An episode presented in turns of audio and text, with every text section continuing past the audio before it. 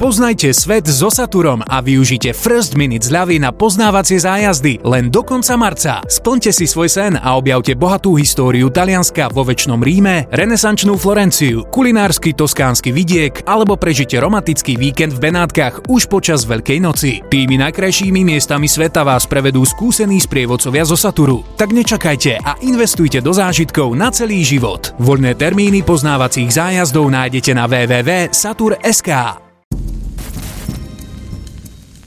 Zubný lekár Jan Jurkemik bol pomáhať na Ukrajine a dnes je so mnou v štúdiu. Vítajte v relácii na rovinu. Dobrý deň. Čo presne ste robili na Ukrajine? Na Ukrajine som bol súčasťou humanitárnej dobrovoľnej misie, ktorá sa zaoberala najmä odozdávaním humanitárnej pomoci ľuďom postihnutým vojnou a zameriavala sa najmä na ľudí postihnutých vojnou priamo pri fronte. Pred môjim príchodom som bol takisto oslovený organizáciou Road to Relief, s ktorou som tam bol.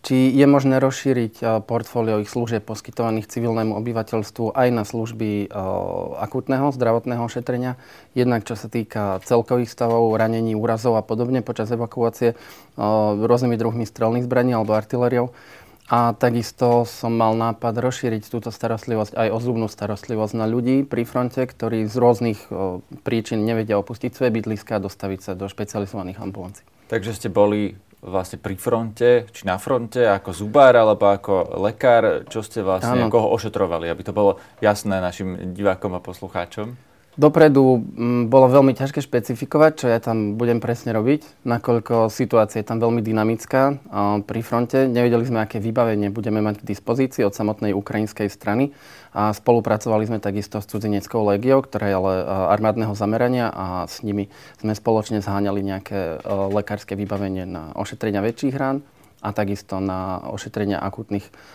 zubárskych pacientov. Pôvodný nápad bol taký, že humanitárna organizácia pôsobiaca na Ukrajine rok, priamo pri frontoch, mala nápad prerobiť sanitku bežnú na nejaké vozidlo, kde by bola mohla byť poskytovaná nejaká zubná starostlivosť v obciach alebo v menších mestách. Tu ale si neuvedomovali technické problémy, ktoré z toho vyplývajú a mali nápad dať jednoducho zubárske kreslo do ambulancie a s týmto sa pohybovať pri fronte, čo ja som zásadne namietal, nakoľko sme potrebovali veľmi spolahlivé vozidlo, keďže ste pri fronte a pokazí sa vám tam nejaká inštalácia, tak na tej fronte to znamená vážny, vážny problém. Takže sme našli spôsob, ako to urobiť. Toto sme organizovali, zistovali sme potreby obyvateľstva. U vojakov tieto potreby pokrývala ukrajinská armáda vlastne, ale s nimi sme tiež spolupracovali. Takže ste vlastne ošetrovali zuby ukrajinským civilistom, správne? Toto sme sa popri našej primárnej práci, čo bolo rozdávanie humanitárnej pomoci a evakuácia civilného obyvateľstva, snažili súbežne, súbežne realizovať, nastaviť nejaké mantinely, nejaké guideliny. A takisto sme nastavili, ktoré prípady je možné v takomto vozidle ošetriť zo zubárskeho hľadiska a ktoré nie. A nakoniec sme našli taký prienik, že je možné vybudovať vozidlo, ktoré splňa obe parametre. Čiže aj poranenia vojenské, či už u vojakov, u civilov, spôsobených eh, zbraňami, alebo aj rôzne vyšetrenia dutiny ústnej a jednoducho nejaká zubná starostlivosť. To sa vlastne dá, že zubár ošetruje nejakých ranených ľudí, ktorých poraní nejaká streľba, nejaká delostrelecká munícia, to sú asi eh, rany rôzneho ano. charakteru? Sú rôzneho charakteru, devastačného a rôzne stratové poranenia. Väčšina ľudí pôsobiacich v dobrovoľníckých zväzoch zaoberajúca sa pomocou či už vojakom, pôsobiacich priamo v armáde, alebo v cudzineckej legii, alebo v civilných o, organizáciách boli paramedici. To znamená, nemuseli to byť lekári, boli to ľudia vycvičení na akutné ošetrenie rán rôzneho rozsahu, napríklad aj sanitkári z rôznych, z rôznych krajín a podobne. Ja som bol jediný lekár, ktorý takto pôsobil a vlastne bolo tam asi 9 paramedikov a im som vlastne sa snažil logisticky pomôcť, ako som vedel.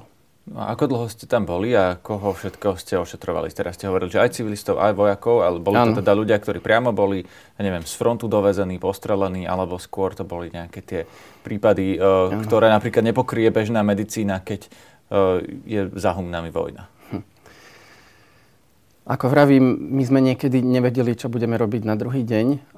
Ako sa organizácia, tá situácia na fronte menila, tak sme sa presúvali podľa potrieb a informovaní sme boli jednak zo zdrojov cudzineckej legie o potrebách civilného obyvateľstva, zo zdrojov ukrajinskej armády, rovnako najmä zo zdrojov rôznych organizácií humanitárnych pôsobiacich priamo na fronte. Červený kríž na Ukrajine napríklad pôsobí iba v Dnipri a pomoc priamo na front je veľmi, veľmi nebezpečná, preto ju realizujú len dobrovoľníci z rôznych kútov sveta. A vďaka tomu, že sme boli presúvaní kvôli potrebám civilov, tak som obišiel značne veľkú časť Ukrajiny, čiže v podstate celý, o, väčšinu Južného frontu a skoro celý východný front za tri týždne, ktoré som tam pôsobil. Koľko ľudí ste zhruba dokázali ošetriť? Uh, ošetrenie niektorých civilov uh, si nevyžadovalo napríklad prevoz do nemocnice. Jednalo sa o menšie, menšie povrchové poranenia, či už pádom súte, alebo o, pri útekoch jednoducho deti padli a podobne. Čiže vďaka Bohu sme ošetrovali väčšinou povrchové ošetrenia, o, poranenia. Sústredovali sme sa na evakuáciu civilov z veľmi nebezpečných oblastí a o, vďaka Bohu počas môjho pôsobenia sme nemali nejaký extrémny život ohrozujúci stav, čo nemôžu povedovať, povedať kolegovia z iných, z iných skupín. Práca to bola ozaj pomerne nebezpečná pri fronte.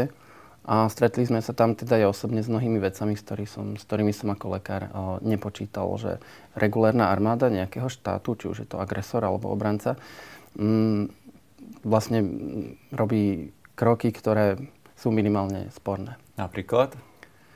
A my sme boli opakovane upozorňovaní, že sme primárne ciele, čo sa týka paramedikov aj humanitárcov to znamená, že Rusi ostreľujú primárne e, lekárov alebo teda zdravotnícky personál? Bohužiaľ áno. Takisto sa stalo kolegom, dostali defekt a počas výmeny pneumatiky boli priamo ostreľovaní uh, ruskými minometmi, čo je dosť nepríjemná situácia. Uh, tu by som chcel povedať, že ja rozumiem ruskej strane, že chce vyvolať na strane zásobovacích tráz nepriateľa nejaký, nejaké veľké pnutie, čo samozrejme ničenie medikov a paramedikov a lekárov zahrania. Ale myslím si, že v 21. storočí by sa to nemalo reálne diať. My sme reálne vedeli, že bez ohľadu na to, či máme Červený kríž na sebe alebo na autách, tak sme prvotné ciele ruskej krátko, krátkej artilérie, čiže napríklad minometov s dostrelom 5 km. Keď sme boli zbadaní, tak o, sme boli odkázaní na to, kto za tým minometom stal ale reálne podľa rozkazov mali ostreľovať primárne paramedikov, napríklad skôr ako dôstojníkov. Prečo to tak je? Po týždni pôsobenia na Ukrajine som mal nejaké predstavy o vojne, že má nejaké teoretické pravidlá a po týždni som pochopil, že jednoducho nemám sa snažiť nič pochopiť, najmä na ruskej strane a musím sa jednoducho prispôsobiť situáciám, ktoré sa tam stávali. To, že to tak bolo a boli sme na to upozornení, ja som tomu ako nováčik e, neveril, kým som sa o tom sám ako nepresvedčil. Ste vy, vy boli priamo pod palbou? Pod nepriamou, keď Rusi ďalekonosnou artilériou na 12-13 km ostreľovali aj naše pozície, keď sme sa presúvali. Tam jednoducho neovplyvnite nejak e, vy, čo sa stane a čo nie. Rizika sme poznali všetci. A ja by som chcel povedať, že e, za tri týždne môjho pôsobenia tam som prišiel o troch kolegov Týždeň predtým zomrel ďalší kolega a boli sme aj na pohrebe v Kieve kolegyne. Všetko to boli bohužiaľ veci, ktoré sa udiali zranenými v sanitke a podobne aj z ručných zbraní krátkých, čiže je nespochybniteľné, že útočníci videli aj Červený kríž, aj označenie pracovníkov ako humanitárcov alebo ako medikov. Nebali ste sa? O, tak o, ono to časom prejde. Čiže už idete do toho aj s tým vedomím, že My sme poznali aj číselnú úmrtnosť našu, aj sme vedeli, po akom období asi sa naše pôsobenie na Ukrajine tak či onak o, skončí, nakoľko tá úmrtnosť sa tam ozaj o, zvyšuje. Ku koncu môjho odchodu, následkom toho, že ja som tam bol a zomrel aj americký kolega, čo bolo tak veľmi o, publikované, som bol s jeho ženou dva dní po smrti, jeho, tak ukrajinská armáda obmedzovala, obmedzovala pohyb dobrovoľníkov na ukrajinskom fronte, nakoľko pravdepodobne je pre nich ťažšie komunikovať na vonok úmrtia týchto dobrovoľníkov. Ja som sa stretol s ľuďmi z 12 štátov, ktorí boli ochotní pomáhať v ozaj nebezpečných situáciách. Koľko je tam takýchto dobrovoľníkov? To si asi bežný Slovák eh, nevie predstaviť. Eh, vidí zábery vojakov bojúcich eh, v zákopoch, na tých obrnených vozidlách a tak ďalej. Ale toto práve nevidí, že tam niekde na civilných autách kúsok od frontu behajú nejakí vlastne civili, ktorí sú dobrovoľníkmi. Áno. Je nás tam pomerne dosť. V našej skupine nás bolo, bolo 9. Druhá väčšia skupina mala asi 23 členov. Mm, a my sme úzko spolu, spolupracovali. Čiže sme robili rôzne zmiešané skupiny podľa toho, či sme potrebovali tlmočníka alebo nie, či sme išli na evakuáciu civilov. Takisto sme dopredu mali informácie o približnom poranení toho daného civila a podľa toho sme aj uskupovali tieto, tieto dobrovoľnícke skupiny. Takisto sme pri fronte sa veľmi intenzívne pýtali ľudí, čo potrebujú tí, ktorí nechceli z rôznych dôvodov svoje domovy opustiť a veľmi cieľene sme, sme im donášali túto pomoc priamo pri fronte. Humanitárnu pomoc, to, to si ako máme predstaviť, to sú nejaké, ja neviem, cestoviny alebo kozmetika alebo teda tie hm. základné veci? Humanitárna pomoc je všetko, čo je potrebné k životu. Čiže okrem jedla je to aj zdroj tepla, keďže som tam bol v zime a tá ukrajinská zima má svoje, svoje neduhy.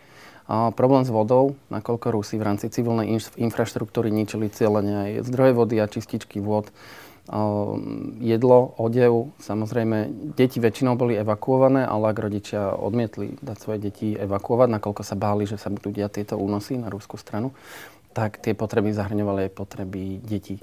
My sme sa špecializovali aj na to, že veľmi veľká časť týchto ľudí pri fronte predstavovala staršiu skupinu ľudí, čo sú väčšinou polymorbídni ľudia. A títo mali veľký deficit svojich chronických liekov, takže sme im museli zabezpečovať aj tieto, keďže internista, kardiolog alebo niekto sa nedostaví ku fronte. A nebolo mysliteľné, že my by sme robili ako nejaký zdravotný taxík a týchto ľudí vozili do nemocnice a potom naspäť na front. Tak sme sa snažili ich potreby zaznamenávať, byť čo najviac efektívni. Čo vás najviac prekvapilo na celej tejto skúsenosti? To je ťažko, ťažko zhrnúť. Mal som nejaké predstavy o vojne, ale musím povedať, že ozaj vojna je nielen krutá, ale je nezmyselná. Ja som videl extrémne veľa nezmyselných uh, vecí. Uh, ja sa nebudem tuto venovať teraz, uh, či to boli Rusi a čo všetko tam ako robili na civilnom obyvateľstve. Keďže viem celkom dobre po ukrajinsky, ja som sa hlavne pýtal ľudí, čo sa tam dialo počas okupácie, čo tí Rusi robili a podobne. A keďže sú to nepotvrdené informácie, tak ich tu nebudem a nemôžem zverejňovať, lebo o niektorým veciam som ozaj úprimne neveril, že sú schopné vlastne niektoré osoby spraviť takéto veci. Bo vyšla už aj oficiálna správa ano, o tom, tu by som že chcel, sa tam e, deje ale... rôzne teda mučenie a mnohé ďalšie veci. Ja neviem, či na toto presne ste narážali alebo na Nie. niečo iné. tu by som chcel dodať, že tá ukrajinská vojna mala najmä na začiatku veľa aspektov občianskej vojny.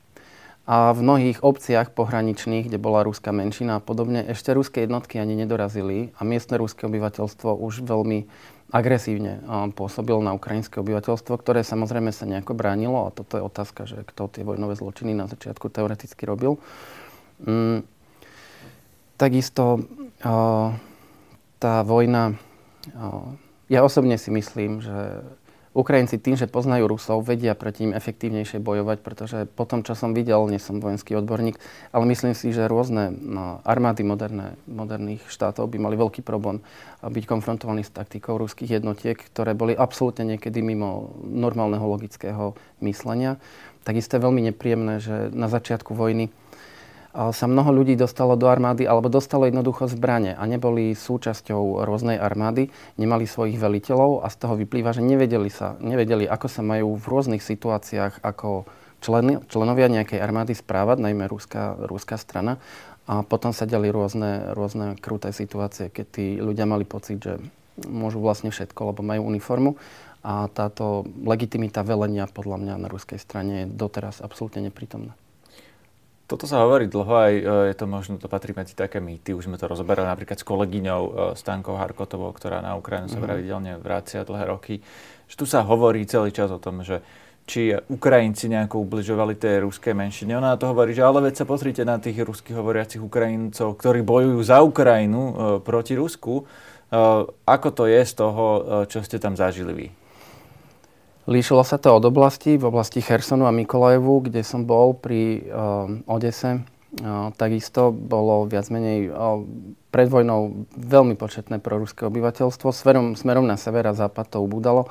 V oblasti Bachmutu to bolo asi najhoršie miesto na svete.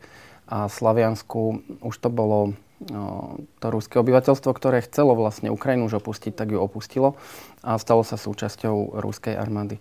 Ruské okupačné vojska v miestach, na ktoré dorazili silou alebo prehováraním nutili vlastne miestne obyvateľstvo nastupovať do ruskej armády a takto zväčšovať, zväčšovať akoby, akoby svoje stavy. Čiže počkajte, tu sa zastavíme, lebo toto je presne ten bod, eh, kde vlastne sa eh, to často stretáva s nepochopením. Aj na Slovensku dezinformátori často hovoria, že pozrite sa, koľko Ukrajina zabila svojich vlastných civilistov, eh, ale nikto nehovorí tú, tú stranu druhú, to B k tomu, že vlastne to sú ľudia, ktorých, aj ako vy hovoríte, naverbovali vlastne ruské síly, alebo tie separatistické síly, niekedy aj násilím do vlastných radov, že ich jednoducho obsadili územie a prinútili miestnych obyvateľov bojovať na strane Ruska a tí potom samozrejme, žiaľ, niektorí prišli o život a to je v tých číslach tých úmrtí, ktoré sú vlastne naozaj občania Ukrajiny, ktorí zomreli pod zbraňou ukrajinskej armády. Hovorím pravdu? Toto je veľmi obťažné sa k tomuto vyjadrovať, nakoľko to nevieme nejako kvalifikovať a kvantifikovať. Podľa čísel by sme vedeli povedať. Každopádne ukrajinské obyvateľstvo násilne zakomponované do ruskej armády po, robilo a realizovalo asi také vojenské úlohy ako Kazachovia. Čiže boli to veľmi, tak povediac, misie bez možnosti prežitia. A ako náhle mali nejakú tendenciu opustiť svoje pozície, tak boli zastrelení ruskou stranou. To je proste bežné. Rozumiem. Ktoré ešte nejaké ďalšie mýty vám to vyvrátilo, alebo e, ktoré sú také, ktoré pou, e, bežne používajú Slováci, alebo ich počúvate od kamarátov, vidíte niekde na sociálnych sieťach, že to ľudia vypisujú a jednoducho to nie je pravda? Sociálne siete vďaka Bohu nemám, čo si myslím, že je v súčasnej dobe veľká výhoda. Nechcem sa venovať ľuďom, ktorí majú nejaké sporné, mm, radikálne, radikálne názory a budem hovoriť za seba. Mňa veľmi príjemne prekvapila jednota ukrajinského obyvateľstva. Jedným dýchom by som chcel dodať, že nestretol som jediného nacistu ani fašistu. Veľmi ma prekvapila ich snaha viesť normálny život dokonca priamo na fronte alebo v miestach dostrele rakiet, čiže aj čo sa týka škôlok, zásobovania, supermarkety boli veľmi dobre zásobované.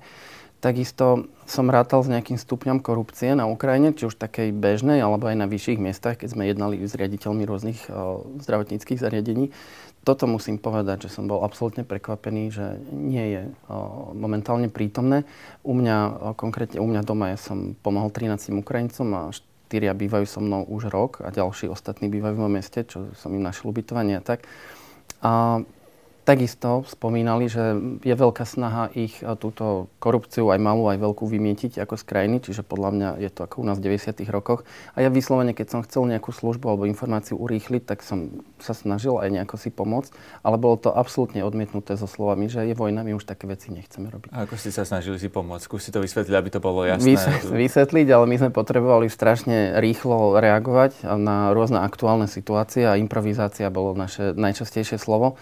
A keď sme potrebovali nejakú službu, opravu, súčiastku, niečo také, tak sme sa snažili aj nejakým všimným na mieste servisu alebo tak pomôcť a bolo to stret, no, prijaté s absolútnym odporom, čiže aj miestni ľudia absolútne neprimali ani žiadne dary, ani formu úplatkov, čo bolo veľmi príjemné zistenie. A jednota a milosť Ukrajincov bola ozaj, to by som chcel vyzdvihnúť. Neviem si predstaviť Slovensko v súčasnej situácii, keď podľa mňa je veľmi smutné, že naša spoločnosť nemá žiadny cieľ, a pochybujem, že by sa naša spoločnosť v súčasnom stave dohodla aspoň na spoločnom nepriateľovi. Neviem si predstaviť, že naša spoločnosť v tomto stave by vydržala stav ukrajinskej spoločnosti dlhšie ako niekoľko mesiacov. Áno, to sa asi samozrejme nedá porovnávať, keď Podľa vás niekto napadne, tak Je to môj názor a ja si za ním stojím. Ukáže. Ešte by som chcel zostať chvíľku pri uh, Ukrajincoch. Mm-hmm. U nás zo Slovenska často je taký pohľad, vidíme to na, taký, na tých, tých tzv mierových pochodoch, kde ľudia vykrikujú, že sú za mier. Uh, Ukrajinci sú na tom ako oni. Nie sú už unavení, frustrovaní, uh, vyčerpaní tak ľudsky z tej vojny, že si povedia, že radšej mier ako bojovať ďalej s Putinom, lebo uh, to vlastne žiadajú tie slovenské mierové pochody, že teda mali by sa asi vzdať, aby ano. nezomierali. Oni čo by na to povedali, na takýto argument? dve myšlienky vám k tomu poviem. Ukrajinci, ktorí žijú o mňa, a takisto Ukrajinci priamo tam, keď som sa pýtal na desivé činy, ktoré tam Rusi vykonávali, ani raz, ja som nepočul ani jedného Ukrajinca, ani tam a stretol som ich desiatky, vyše stovky, aj doma, nepovedali nič o Rusoch zle, že by na nich nadávali minútu v kuse. Povedali iba to Rusy, alebo odbili túto tému jedným slovom. Čiže ja tú emóciu ich by som nebral ako nenávisť, ale skôr ako hnev a sklamanie. Čo sa týka konfrontácie s ľuďmi opačného názoru v našej názorovej pluralitnej spoločnosti, týždeň po mojom návrate z Ukrajiny, keď ozaj som mal, sa musel vyrovnať s niektorými vecami, ktoré som tam videl a zažil, som sa zúčastnil tohto tzv. mierového pochodu. A ja som tomu nerozumel, reálne v Rimavskej sobote si na meste prenajala Kotlebová ľudová strana, ktorá ako za to zaplatila, organizovala a človek držiaci stranu Kotlebovej vlajku, Kotlebovej strany, mi nadával do ukrajinských fašistov. Čiže je to ozaj vec, ktorá eh, niekedy by som povedal, že eh, mlčať je škoda, ale povedal by som, že sa k tomu vyjadrovať je škoda. To rozumiem, ale moja otázka vlastne bola, že čo by tí Ukrajinci povedali uh, na takýto uh, v úvodzovkách uh, mierový pochod? Že či oni, uh, lebo uh, teoreticky by to mohlo byť aj, byť aj ľudské, že jednoducho nechcú niektorí bojovať, alebo tak si to predstavujú tí, ktorí pochodujú na tých uh, slovenských námestiach, ale ako to vnímajú tí tu, Ukrajinci? Tu sa vám viem veľmi, veľmi autenticky vyjadriť, nakoľko aj v práci mám štyri ukrajinské kolegyne z rôznych kútov Ukrajiny, zubné lekárky a podobne aj asistentky a tiež sa zúčastnili dve so mnou tohto pochodu. chápali, že žijú v pluralitnej spoločnosti, ale mm, ich sklamanie, aj keď to nekomentovali, ako oni zvyknú, bolo, bolo proste evidentné. Najmä radikálnosť tých výrokov, to ma strašne mrzí. Je možné mať iný názor, ani my dvaja sa na veľa veciach nezhodneme, ale myslím si, že tá diskusia by bola proste férová, aby sme argumentačne proste ju riešili, ale radikálnosť vyjadrení týchto skupín ma úprimne strašne mrzí. A z čoho pramenilo to sklamanie tých vašich ukrajinských kolegí? Z radikálnosti vyjadrení ľudí, ktorí boli na tom mierovom pochode a keď zaznamenali, zaznamenali Skúšam že tam... konkrétne, čo to znamená, aby sme si to vedeli predstaviť? Nadávky, vypadnite naspäť na Ukrajinu, čo tu chcete, podobne a ukrajinskí fašisti proste a boli to ženy. Takže o, to ma veľmi mrzí, že tá slušnosť týchto radikálnejších skupín je ozaj o, v pozadí ich myslenia. Rozumiem.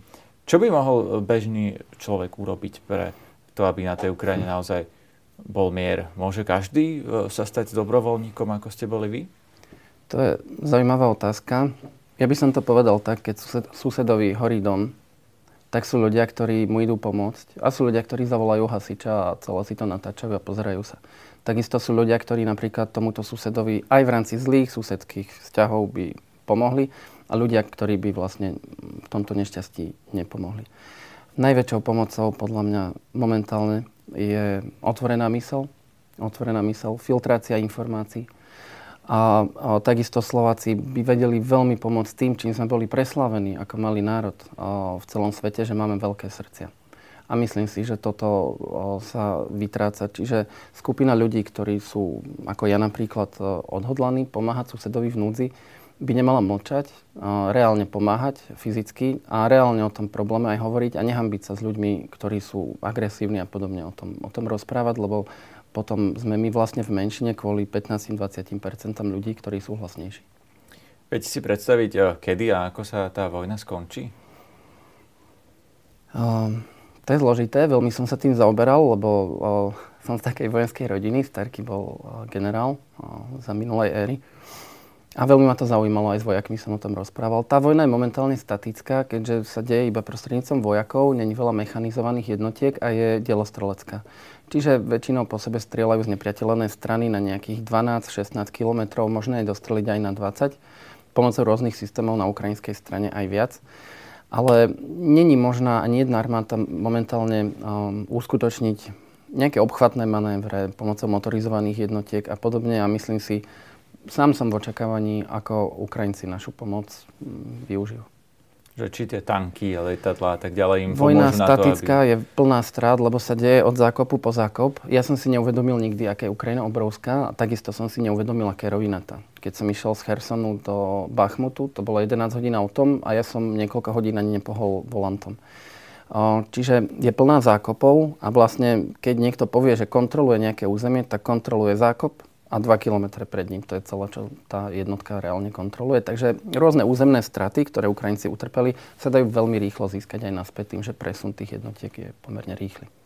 No, tá otázka, že ako tá vojna sa skončí, smeruje aj k tomu, že či tí Ukrajinci naozaj sú uh, schopní pristúpiť na niečo iné ako na kompletné vyhnanie ruských uh, vojsk z územia Ukrajiny, povedzme vrátanie Krymu, lebo to tiež Ukrajinci uh, samozrejme stále považujú za svoje územie.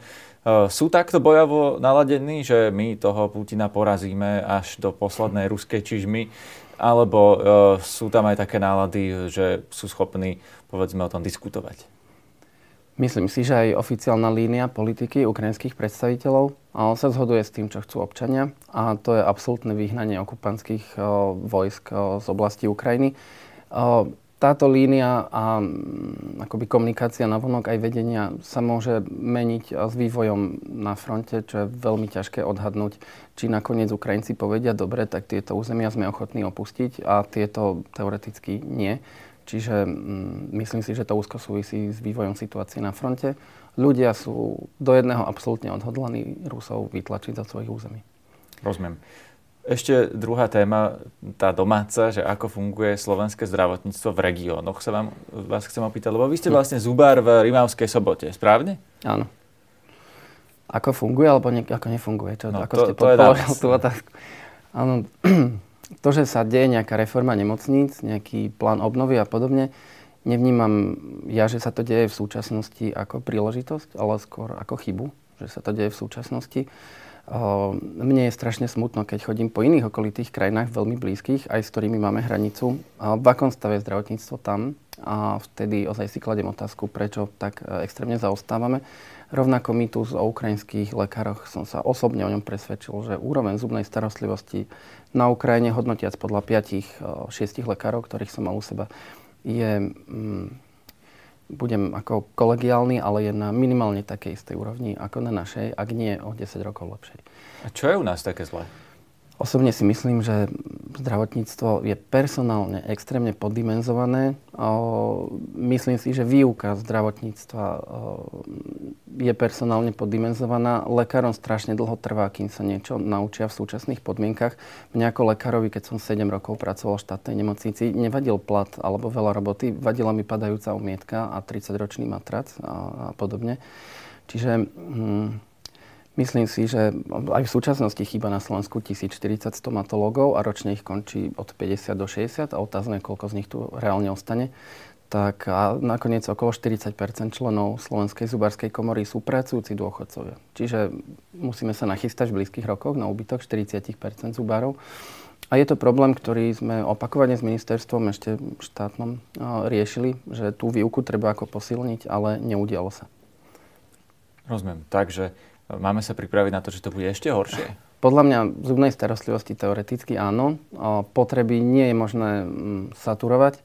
Potom lekári majú vlastne strašne veľa roboty a nemajú čas ju vykonávať časovo tak, ako je potrebné. Čiže ak na niečo potrebujem hodinu, tak to reálne za pol hodinu nespravím a potom sa zaciklím v takých komplikáciách a bolestiach a plných, plných ako čakárniach. A kde je u nás ten problém? Prečo teda všade inde to funguje lepšie ako u nás? A keď hovoríte, že máme málo ľudí, tak to nie je predsa príčina, to je nejaký symptom asi toho problému. Mm-hmm. Tak čo je tá prvotná príčina? Prečo u nás mňa, to nefunguje? Ja neviem, ale keď si vezmeme aj, vezmeme aj viaceré aspekty našej spoločnosti, my keď nájdeme problém, tak ho neriešime a hádame sa o ňom. Najväčším nepriateľom Slováka je podľa mňa Slovák a inde ten problém vedia efektívne vyriešiť. Ťažko sa mi k tomu vyjadruje. Vnímam personálnu poddimenzovanosť ambulantného sektora rovnako ako, ako lekárskeho a obávam sa, že súkromný sektor nebude vedieť suplovať túto, túto zdravotnú starostlivosť v takom širokom meradle, ako je potrebné. Pripravuje sa reforma ambulancií, alebo teda minimálne bola uh, vypísaná nejaká výzva, aby sa otvárali mm-hmm. nové ambulancie. Uh, sú tam, myslím, desiatky miliónov na to eur. Uh, to nepomôže? To uvidíme časom. Ale je dôležité sa uvedomiť, že akákoľvek, akákoľvek zmena dnes sa nám prejaví o 15-20 rokov. Čiže systém výuky, praktičnosť výuky a rôzne iné veci sú veľmi dlhodobé zmeny, niekedy až generačné a tu si myslím, že máme pred sebou dlhú cestu, ktorá bude trvať jednu generáciu. Sú aj na Slovensku ľudia, ktorí si nemôžu dovoliť zubár a že prídu tam a jednoducho ten doplatok je taký vysoký, že povedia vám radšej budem mať kas? toto som sa zistoval aj na Ukrajine, ako to tam majú s tým poisťovacím systémom. Každopádne podľa ulic majú stomatológovia nejaké obvody, ktoré ako musia povinne ošetriť. Čiže myslím si, že ak niekto má záujem o tú starostlivosť aj z, nejakým, z nejakých menej rozpočtových sociálnych pomerov, myslím si, že je možné ju zabezpečiť. Čiže nie je to tak, že človek príde a nevie si dovoliť to zaplatiť, lebo uh, tak uh, ja osobne sa stretávam s poplatkami u zubárov, asi teda všetci, uh, nie? Sú ľudia, ktorí uh, asi nemajú na zvyš peniaze, tak tí, čo radšej k vám neprídu? Mm, to je ťažko povedať, väčšinou cena zodpoveda kvalite, a, ale opakujem, je to problém personálnej podimenzovanosti, čiže to, že nás je málo Čiže a čakacie doby sú 8 mesiacov, tak je to aj o tom, akí sú kolegovia. Veľakrát pomáhame aj bezplatne, keď je to nutné, ale um, úroveň úhrad poisťovňou je takisto sporná, nakoľko neuhradí celú tú starostlivosť. Podľa poisťovní síce áno, ale v praxi, v praxi to ekonomicky potom nám zubárom nevychádza, keďže máme extrémne vysoké náklady investičné a personálne. Čiže kvalitná zubná starostlivosť, bohužiaľ, nie je možné aby bola uhradená zo štátneho poistenia v takom rozsahu, ako poistenia tvrdí podľa mňa. Ďakujem vám za rozhovor. Ja ďakujem za pozvanie.